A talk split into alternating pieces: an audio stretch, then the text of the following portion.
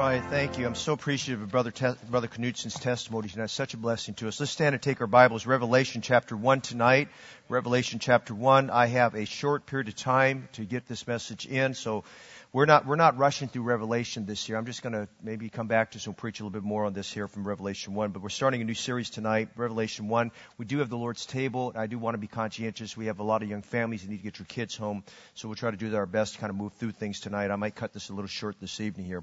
Revelation chapter 1, Revelation chapter 1. If you don't have a Bible, uh, look around you and maybe one of our, our members will share their Bible with you. It's the last book of the Bible, Revelation chapter 1.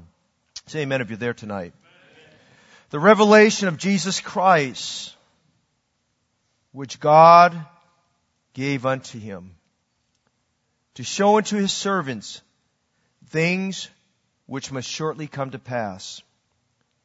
And he sent and signified it by his angel unto his servant John, who bear record of the word of God and of the testimony of Jesus Christ and of all things that he saw. Blessed is he that readeth, and they that hear the words of this prophecy, and keep those things which are written therein, for the time is at hand. John, to the seven churches which are in Asia, that's Asia Minor, that's modern day Turkey now. John, to the seven churches which are in Asia, grace be unto you, and peace from him which is, and which was, and which is to come. If I just ended there, that's glory time. Amen. That's Jesus Christ there. And from the seven spirits which are before his throne. And from Jesus Christ, who is the faithful witness and the first begotten of the dead and the prince of the kings of the earth. Unto him that loved us and washed us from our sins in his own blood. That's shouting ground right there. And has made us kings and priests unto God and his Father. To him be glory and dominion forever and ever. Amen. Behold, he, that's Jesus, cometh with the clouds, and every eye shall see him. And they also which pierce him. That's not talking about the rapture. That's not talking about the rapture. That's talking about the second coming of Christ. Every eye shall see him. At the rapture, no eye shall see him. You're not going to see him in the twinkling of an eye will be caught up. Behold, he cometh with the clouds, and every eye shall see him, they also which pierced him. And all kindreds of the earth shall wail because of him. Even so, Amen. I am Alpha and Omega, the beginning and the ending, saith the Lord, which is, which was, which is to come, the Almighty. I, John, who also am your brother and companion in tribulation and in the kingdom and patience of Jesus Christ, was in the isle that is called Patmos for the word of God and for the testimony of Jesus Christ. I was in the Spirit on the Lord's day and heard behind me a great voice as of a trumpet, saying, I am Alpha and Omega, the first and the last. What thou seest, write in a book and send it unto the seven churches which are in Asia, unto Ephesus, unto Smyrna, unto Pergamos, to Thyatira, unto Sardis, unto Philadelphia, and unto Laodicea. We're going to stop there verse 11 tonight. And for just a few minutes, if you'll indulge me and bear with me, I want to preach you a message entitled A 2020 Vision for a Darkened World a 2020 vision for a darkened world. Father, thank you for everything we've heard, for Brother Matthew's testimony. And we think about the great need of Sri Lanka for the gospel, especially right now with the new uh, president or prime minister who's in place who is uh, very pro-Buddhist and uh, things have the appearance that they're going backwards and going back to what they were 30 years ago. And we do pray, God, that you would put your hand upon that nation right now for the advancement of the gospel. And then for the preacher tonight who came and just shared with us the amazing hand of God on his life. Lord, only we can say this. It's only God that did that. It's not of man. And tonight, Lord, we think about the songs we sung about the cross and about Calvary. And for just a few moments, get our hearts ready for the Lord's Supper this evening for our church family. Father, help me to preach this evening. I need clarity of mind. These are your sheep. They're the people of your pasture. As the chief shepherd and bishop of our souls, as the great shepherd of the sheep, who through the blood of the everlasting covenant makes his, perf- his people perfect unto all works. I pray tonight that you would shepherd your people's hearts through me tonight. And Father, help me to take the oversight thereof, not by constraint nor for filthy lucre, but dear Lord, of a willing mind, and to feed the flock that's here today. And I pray that God, you guard their hearts and their souls, and I pray that you lift every burden that's here, what you've given me for tonight, that your church needs. And we'll thank you for this in Jesus' name. Amen. You may be seated. 2020 vision is an accepted term to describe normal eyesight. How many of you have 2020 vision without, without corrected lenses? Anybody have 2020 vision without needing glasses? Brother Aaron, really? I thought all this time you wore contacts. God bless you. How many fingers? Okay. Yes? Honey, you got 2020 vision? Oh, God bless you. Who else has 2020 vision? That's 2020.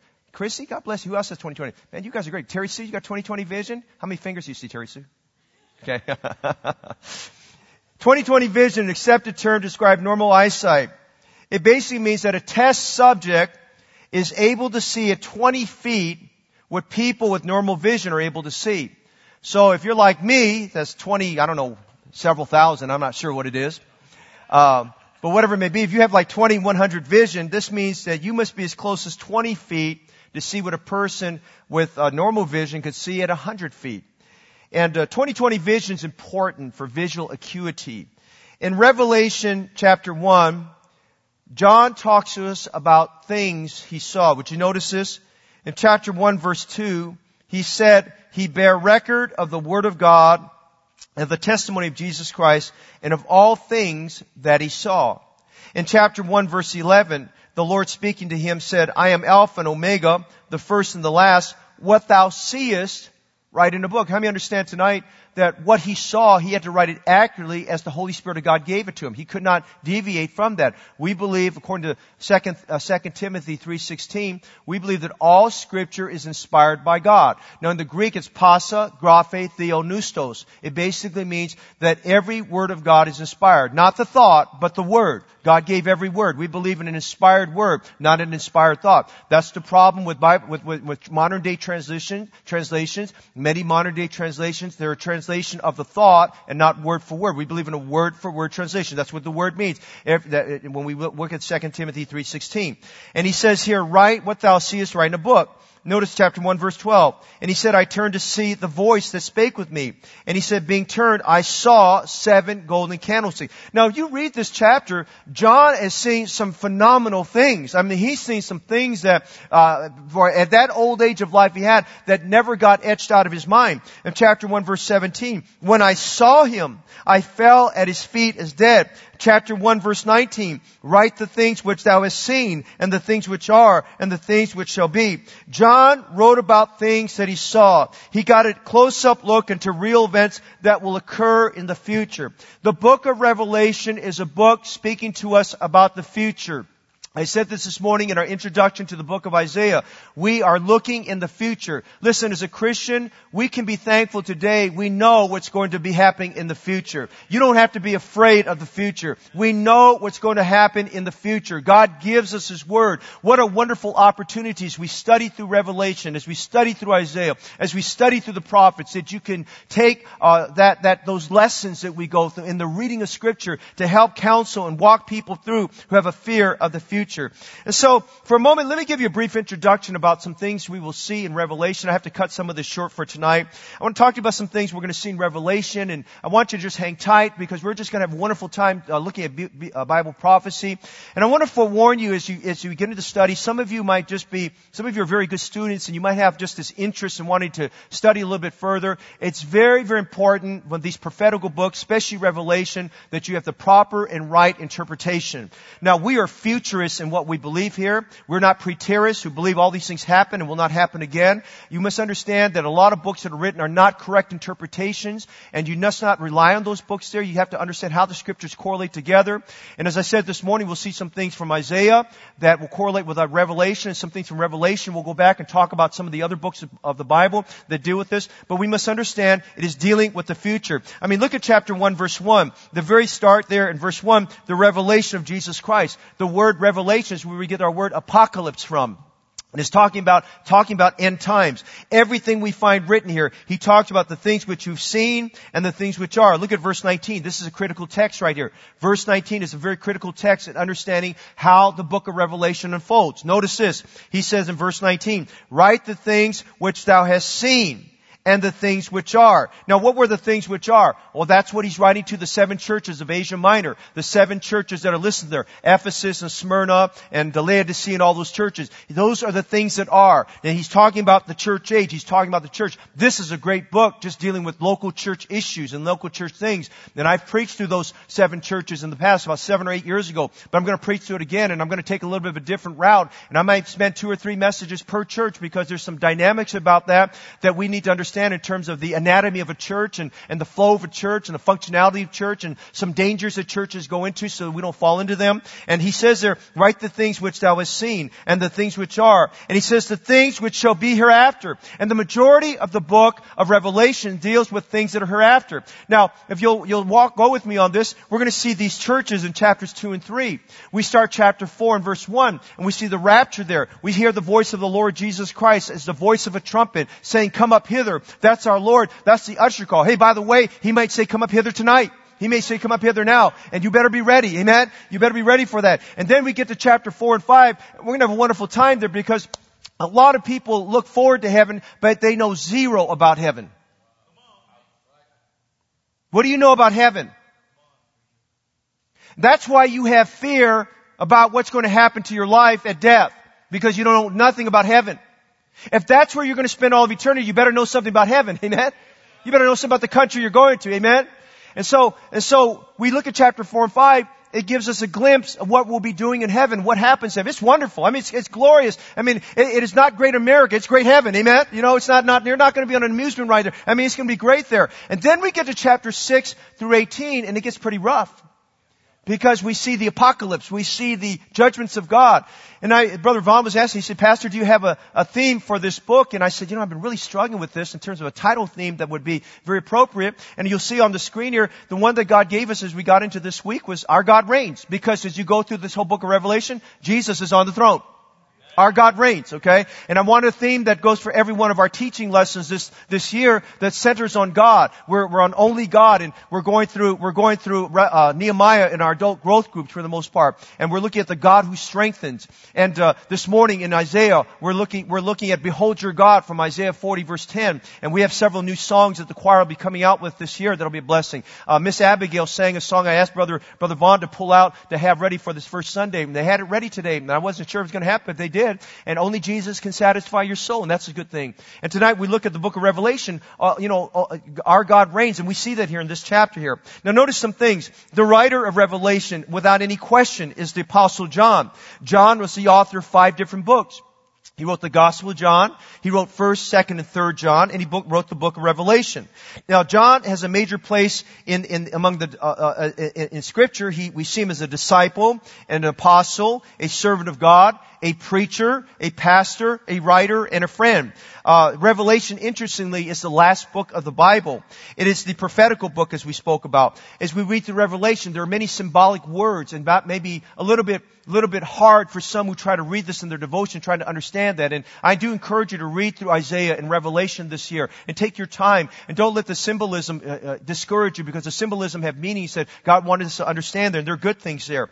Uh, as we read through Revelation, we see some major, major good doctrines that are brought out. We see the doctrine concerning the church, ecclesiology brought out here in these first three chapters. We see, uh, we see much about what unfolds during the great tribulation after believers are raptured out of this world. What exactly happens here in, on, on planet earth? What is the wrath of God that's poured upon the world? And it, should, it will stir our hearts on one end about the, the casualties and the disasters that the hand of God will have upon planet earth. And over one third of the world's population will die off during that time from all kinds of different things things that are going on there.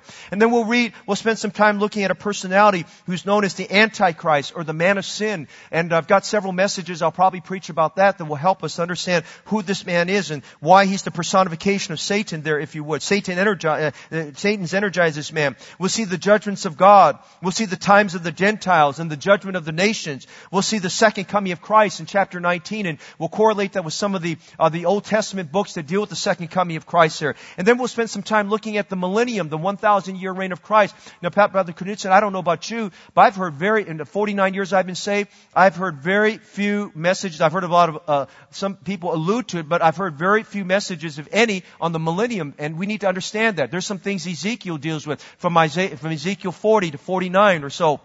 It deals with the, the temple during the millennial period. And, and I'm not sure I'll get into all that during this, this, this, this, this preaching time, but I just want to say we, will be looking at the millennium and what goes on there. We'll see the great white throne judgment, the new heavens and new earth. But when you look at all these things which are very fascinating and about prophecy, which we want to know about, I want you to understand one thing. The central, central theme and the central, central figure in all the book of Revelation is Jesus Christ. It's about our Lord Jesus Christ. And we must not lose sight. It's about Jesus Christ Himself. And I, and I love how, how God in His infinite wisdom, because He's God only wise, how He opens up the book of Revelation chapter 1 and revealing Jesus Christ in the way that He does. And He gives us many names of Christ that we'll take some time to study. And He reveals Jesus Christ as the Lamb. And we see the Lamb who was slain and the Lamb on the throne and wonderful things about Jesus Christ as the Lamb there. So these would be wonderful things there. Now, John had a 2020 vision. God was giving 2020 vision through these, through these uh, visions and these revelations. And I said this this morning, you want to write this down.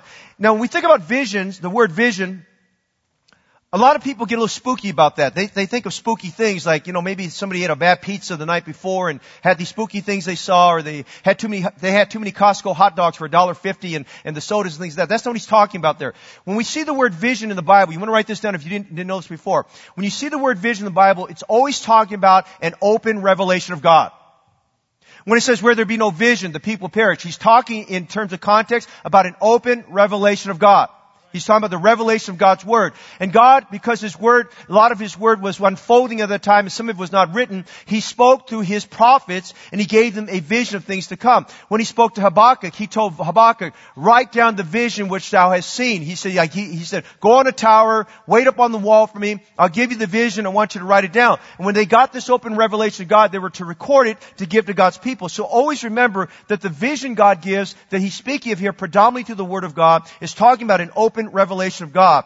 Now, I call this text this, evening a 2020 vision for a darkened world because several weeks ago through Second Thessalonians, I spoke about in Second Thessalonians 2 about the falling away. I believe we're in that period right now, this time of apostasy. State of California just passed a law. I'm really, I, have got my dandruff up on it right now. I'm really irked about this law that just got passed. It's among many that are just, just completely dumb. And this law basically comes out and says now that if you have a child in the public school system between kindergarten kindergarten in sixth grade right now, if that child is defiant to the teacher and defiant to school administration, that child cannot be suspended. Now I don't know what idiot came up with that law, but that is not right. And I'm going to tell you what he said. Now that may be so, but you better train your children. That is not the thing to do. Okay? That is not the thing to do. And that, God talks about that in Isaiah chapter 1 about rebellious children. I've nurtured them and nourished them, but they're rebellious. And uh, so now you have a child that just sits up in the teacher's face and cusses him out and is defiant. That child cannot be suspended out of school. They're going to extend that from 8th grade to 12th grade. Man, they're already defiant like it is. I mean, what are you doing? I mean, these, these are the kind of crazy laws that are going on out there. We're in a world that's shrouded with darkness and spiritual apostasy, and John was given 2020 vision for a darkened world. And so, with, with, you know, with this vision tonight, we, we want to see God's message for us, and we want to see God's warning signs for us. and We want to see God's will for us. And so, when we look at this tonight, I want to give you a few thoughts, and we'll get right into the subject. I'm going to cut through some of my, my message, and then we're done tonight. Number one, vision is the ability to see near and afar. Vision is the ability to see near and afar.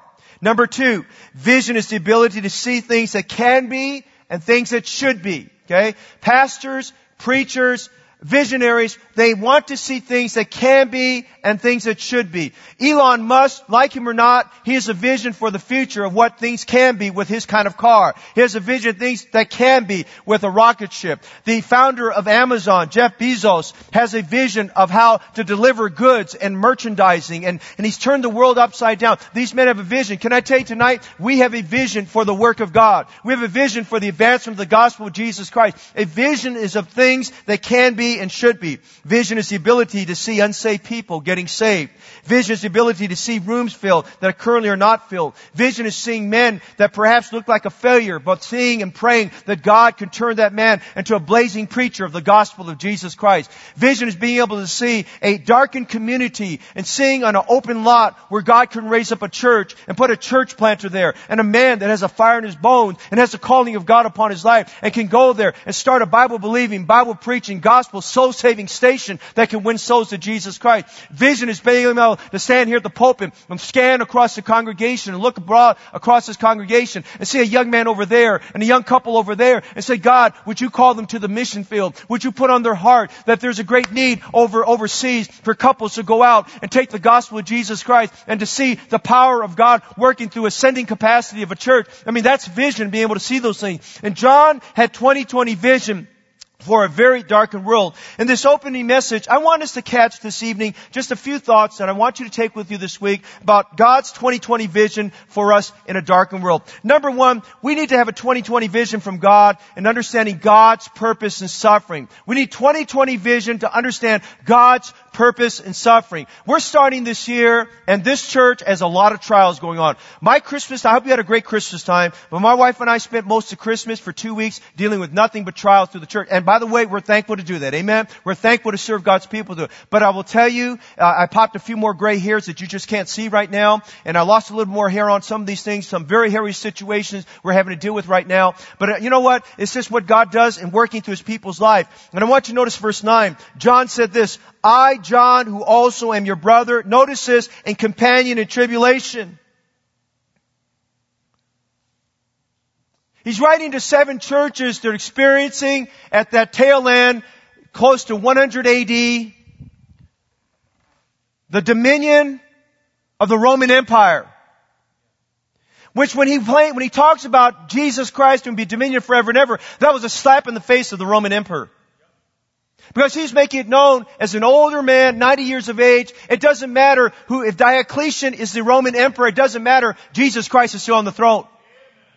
And I'm going to tell you tonight, it doesn't matter who the president is or the speaker of the house. It doesn't matter who's the governor of California. Jesus Christ is still on the throne. Jesus Christ is still God. It doesn't change who he is. And it doesn't matter what this man here in the country he, he's at where God's called him, what goes on there and how anti-Christ and how anti-Christian they are. That man, just what he's here tonight is a testimony. Jesus Christ is on the throne.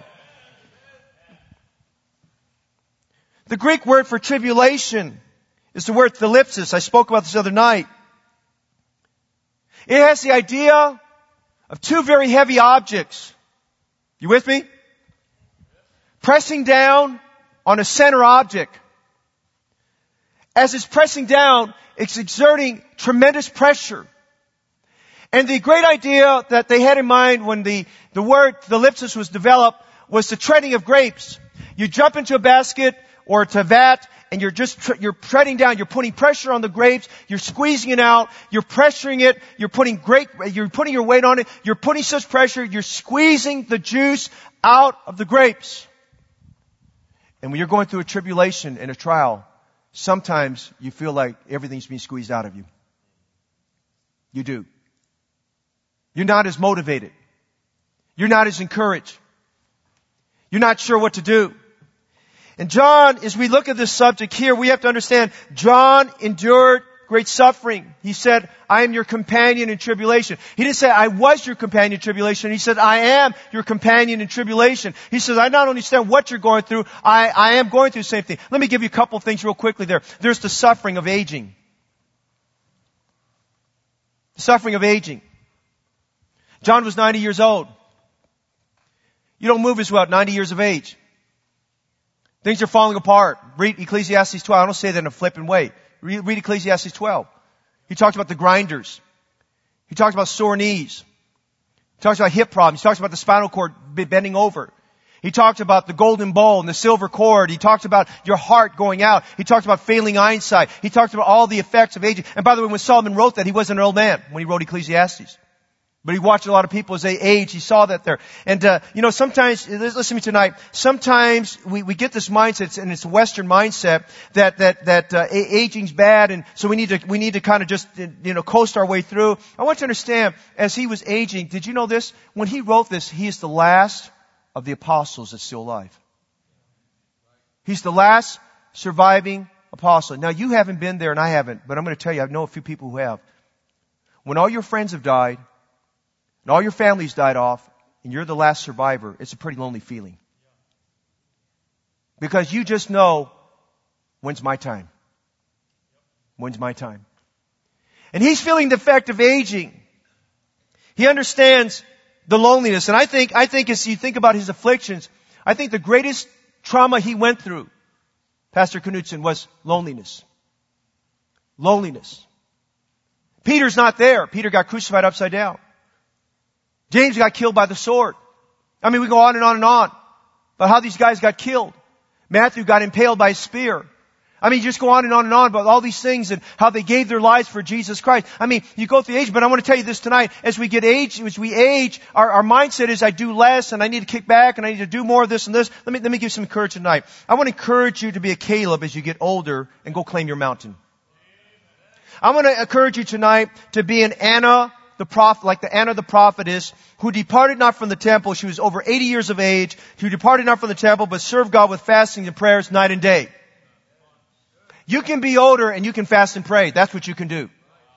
I want to encourage you tonight to be, to be like a Mnason over in Acts chapter 21. Most people read this and pass over it, but the Bible describes Mnason word, one or two words. He's an old disciple. There in Caesarea. He's an old disciple. He stayed with it. You stay with it. You get older. Don't, don't fall off the radar screen. Stay with it. Stay with Jesus. Amen? You stay with it, okay? You say, we're all getting older, we're all, we're all kind of change here, but you stay with it. You get that Caleb attitude. He said, listen, my, my, my, my strength, my, my strength is not abated, my eyes are not dim. Give me this mountain, he said there. But there's a second thing. We see, we see God's purpose of suffering through aging, but we see God's purpose of suffering through affliction. I want you to think with me for a minute. John said, I'm com- your companion in tribulation. He suffered painful tribulation. He was thrown into a cauldron of boiling oil. A cauldron of boiling oil. Tertullian, the church historian said, it was in an open coliseum when they threw him in there. And some have said incorrectly that he came out of that, God spared him, came out of it with his skin all boiled and things like that. I studied this a little bit more. He did not come out of there with boiled skin and boiled over. God miraculously brought him out of the conjure oil. He was unhurt.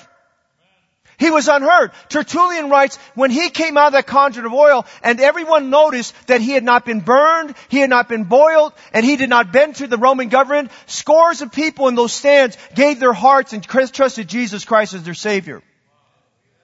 Okay? Read it up. Go read up Tertullian on that. Okay? I'm I'm just telling you today, when you study, when you study the life of John, he suffered painful tribulation. He's exiled on a, on a prison colony there on the island of Patmos, which was just outside of Asia Minor there. God has divine purpose of suffering. Some of our church family is going in to suffering. Some of, some of us are in the suffering. Some of us are coming out of suffering. And for some here tonight, suffering is just part of God's design for your life. But can I tell you tonight, aside from the glory of God, because God does it for His glory, can I tell you the two personal reasons why God gives you suffering, gives me suffering? Did you write this down? Number one, for cleansing. Number one, for cleansing. If you do not respond, if you don't have a repentant heart, you better listen to me tonight. If you don't respond, and you don't have a repentant heart towards God, and you're living for months, days, and years with unconfessed sin, God will send you a trial to cleanse you. Because just like silver, and I was just reading this, I forgot where I was reading this the, the, the other night where he talks about the silver becoming like dross. Deeply embedded in precious metals are impurities. And unless they heat up, they, they put it in a crucible where the heat is at a, at a level that will melt that gold and that silver so that the dross or the impurities rise to the top. There's no way of having it be 100% pure. You're not pure unless every sin is confessed. And I'm going to tell you tonight, I said this this morning. Isaiah 118 gives us the, gives us God's remedy for a clean start to a new year. Our sins are like scarlet. Scarlet cannot be taken out of, out of a fabric without destroying the fabric. You cannot remove it without destroying the fabric.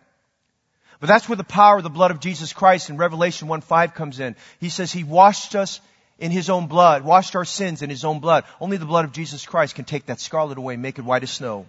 So number one, we, we need, God sends us trials. God sends us suffering for cleansing. Number two, God gives us suffering for closeness. Well, I'm close to God. Well, God might think you need to get a little closer. The psalmist said in Psalms 119 verse 71, It is good for me that I've been afflicted, that I might learn thy statutes.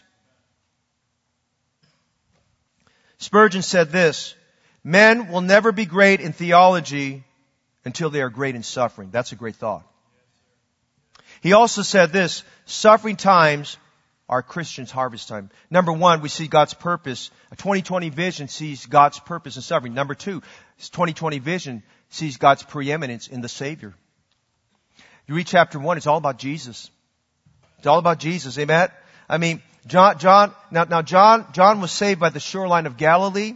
And John was called to be a fisherman, and John was part of that inner circle. If you've read your Bible, he's part of the inner circle with, with James and, Pete, and Peter and so forth there. But I want to tell you what, if anybody knew Jesus, if anybody could describe Jesus, John would be that man. I mean, look at, you read the Gospel of John, he's described as the disciple who leaned his head on the, on the chest of Jesus Christ. Can you be any closer to that?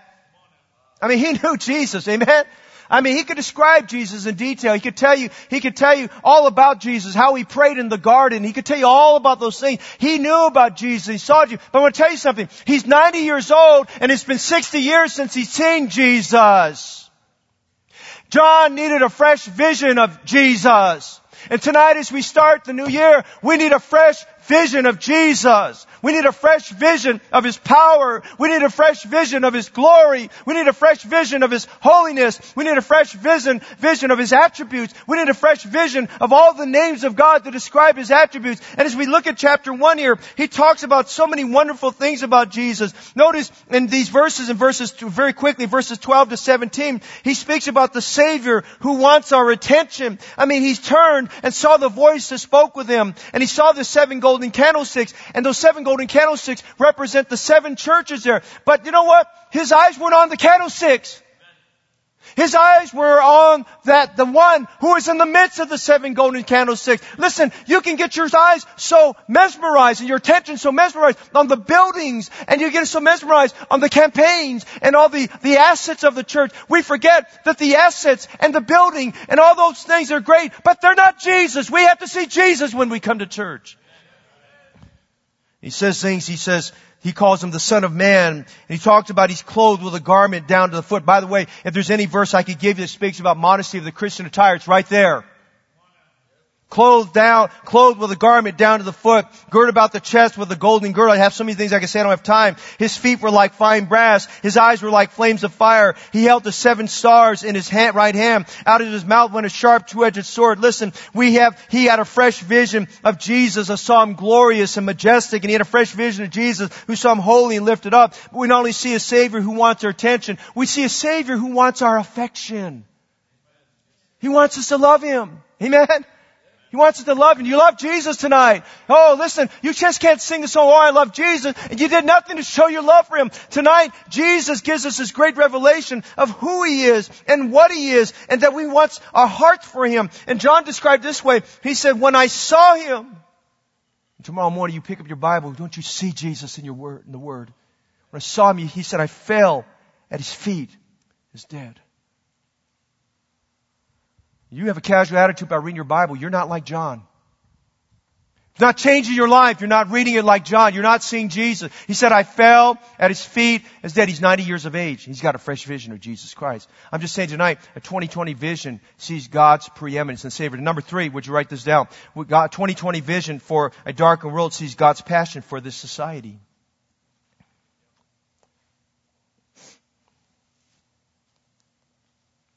He says, write the things which thou hast seen and the things which are, and the things which should be hereafter. John is not in the major cities. He's exiled on the island of Patmos.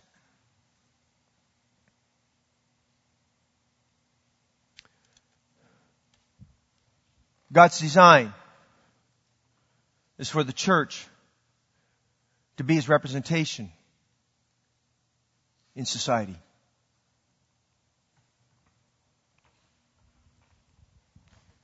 And as messed up as this world is, as crazy as the laws that are being passed, as morality continues to decay, as men love darkness more than light, as men blaspheme God, we were witnessing to a man yesterday And he said, you can have your God, but I'm living my life for myself. And the more we talked, I said, you basically believe you're God then, don't you? And I said, well, maybe God needs to speak to you, sir, one, one of these days. God's going to have to show himself. He says, I hope he does. I said, I wouldn't have said that if I were you. He will show himself to you. And I'm just saying tonight, there's so many things I can say about this. God loves this world. It may be dark. It may be sinful, but God still knows that the God of this world, Satan, has blinded the minds of them that believe not. And God loves this world. And I'm going to tell you tonight, with all the conflicts around the world, and the world sitting on tension, I want to tell you, even as much as this conflict is going on with some countries that have some very difficult situations, God still loves the sinners in those countries.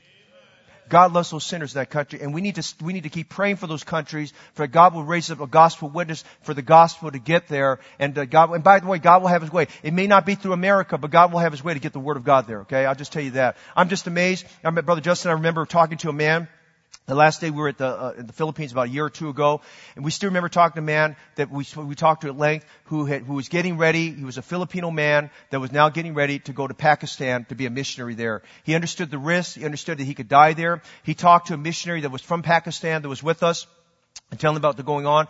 And uh, this missionary basically told him, "Sir, you need to contact me when you come, so I can teach you the ropes and show you the ways. And you're going to have to learn how to dress, and you're going to have to learn to do things." He said, "Because if you go the way you are right now, they're going to kill you the moment you walk on their streets there." I'm telling you tonight, there are people that are putting their lives on the line from other foreign soil that are going to these countries to bring the gospel of Jesus Christ to people. While we're sitting here and we're complaining if it's too hot or too cold, we're worrying about if the, if the floors are swept or not swept, all these things. I'm telling you tonight, God loves this world, and God wants you and I to love this world just the way He loves it.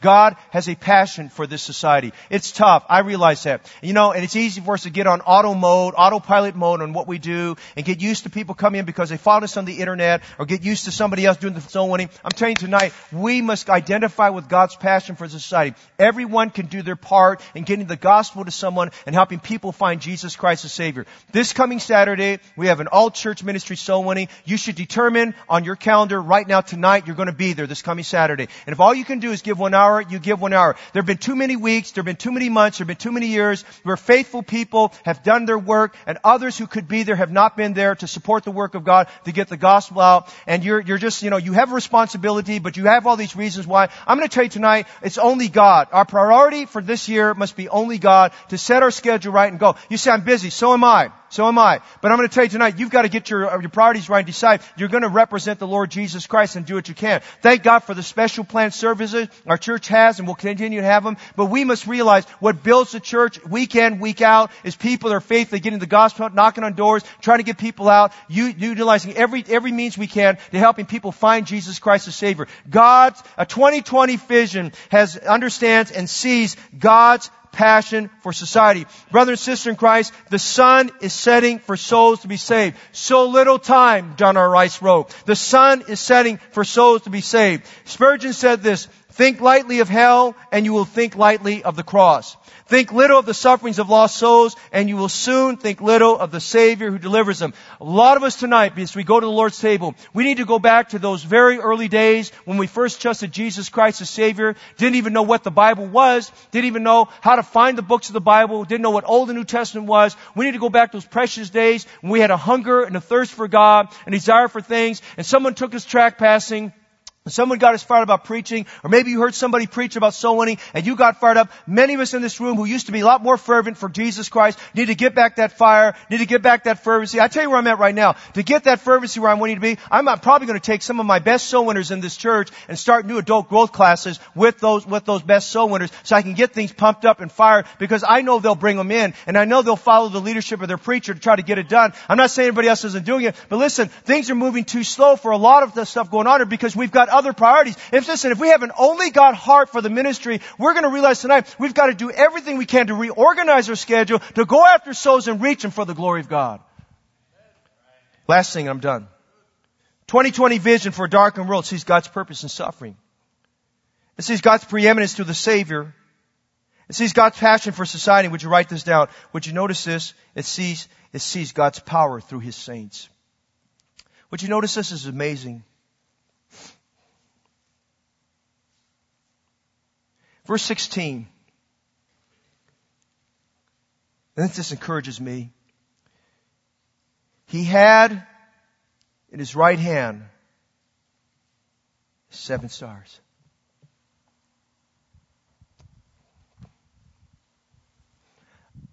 Before I became a pastor, I'm just going to tell you my heart a little bit tonight. I didn't understand discouragement. I didn't get discouraged. Rarely got discouraged. I didn't know what discouragement was. But when you're walking through valleys that only God can bring people out of, and situations that are hair raising sometimes, you get a little frustrated that you don't have the ability in yourself to do anything to help them. And you've got to, you know you have to rely on God. And every time I read this, Jesus has those seven stars in his hands. I'm going to tell you as I close tonight, 2020 vision realizes you and I can't get it done. You and I cannot get it done. Without his power, it's not going to happen. He has the power to save. He has the power to answer prayer. He has the power to start works and end works. He has the power to heal if he so chooses to heal. He has the power to open doors, and he has the power to close doors. He has the power. And we must understand as he looked at Jesus standing in the midst of seven golden candlesticks, he's saying, listen, I want your, I have the authority here and I have the power. And I'm just saying tonight, if we're going to shine brightly, we need his power. And if we're going to make a difference, we need his power. And if we're going to punch some holes in the mission field, we've got to have His power. And if we're going to exercise some faith, then do things beyond our capabilities, the preacher said tonight, we need His power. And if we're going to see more souls saved, we need His power. And I'm going to say to you tonight as we close, only God can give us His power. Only God is the authority for that power. He has, God, God gives power to His saints. Let's, let's put aside these days of being insipid, powerless, and try to do things in our own power and, and, and just trust God and come to God and say, God, I pour myself out to you. I need your power. And God, I need your help.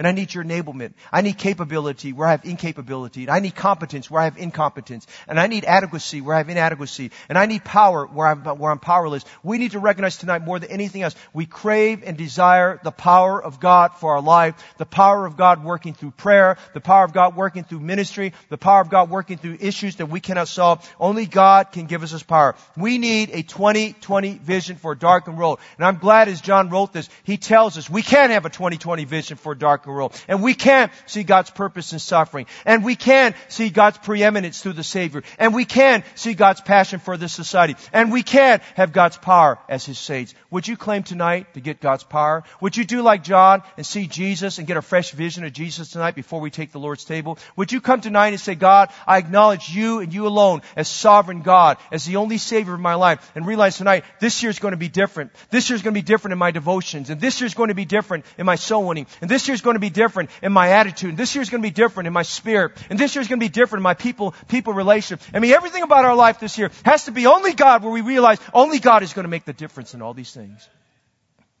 So in a moment, we're going to get ready for the Lord's table. And I'm going to ask you to do this just for the sake of time tonight. I want you to have the invitation right where you're seated tonight. And I'm going to ask you this evening to take a moment to search your heart and know your heart this evening and ask God to bring to your mind things that need to be confessed to Him before we go to the Lord's table. Do not dare to come to the Lord's table with a heart that's filled with anger and wrath and malice and clamor and bitterness and evil speaking and still stuck in the past, forgetting those things which are behind. If you're stuck in the past, you need to get out of the past and get to where things are right now. We need to let go of those things for lack of, uh, for disobedience in our lives and, and uh, whatever it may be, maybe laziness for young people, whatever it may be. But tonight, if you're living in, you're living in darkness instead of truth, you need to be in truthfulness in what you do. I'm asking tonight that we get our hearts prepared and ready. Then the, the, the songwriter said, and the psalmist said, search me, O God, and know my heart. We need to ask God to search our hearts tonight and bring to the surface that dross inside of us that needs to be confessed and made right with God. The deacons will come when I call them after I read scripture tonight. We're going to dis- distribute the Lord's table this evening. We want to get our hearts ready before the time instruction. So would you take your time right where you're seated? You can bend, you can, you can kneel where you're at. You can bow your heads where you're at. But let's take a moment right now to kneel and meet with God right where you're at, that our hearts would get our hearts right for the Lord's table for our church family. Would you do that this evening?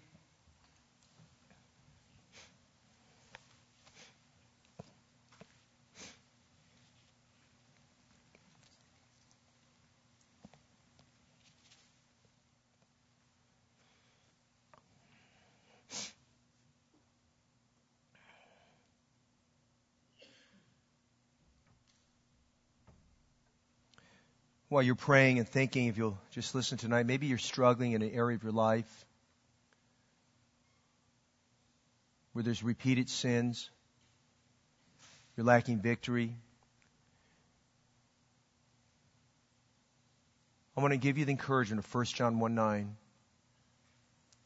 If we confess our sins to Him, He is faithful and just to forgive us our sins and to cleanse us from all unrighteousness. He's faithful and just. Do you have an idol?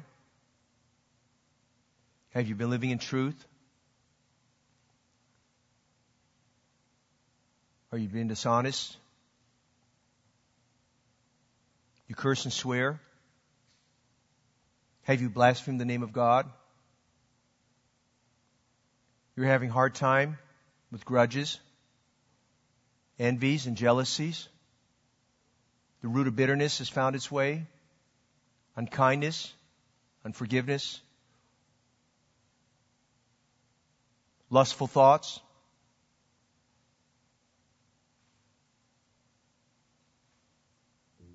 Blatant disobedience.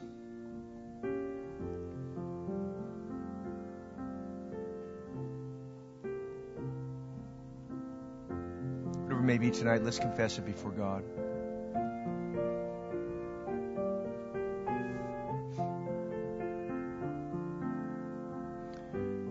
The Bible says that Jesus Christ washed us of our sins in His own blood. The shed blood of Christ cleanses us from all sins. Past, present, future. All sins. As we told somebody yesterday, you must, at this point, you must humble yourself. Are you humble before God? On God's standard, not yours?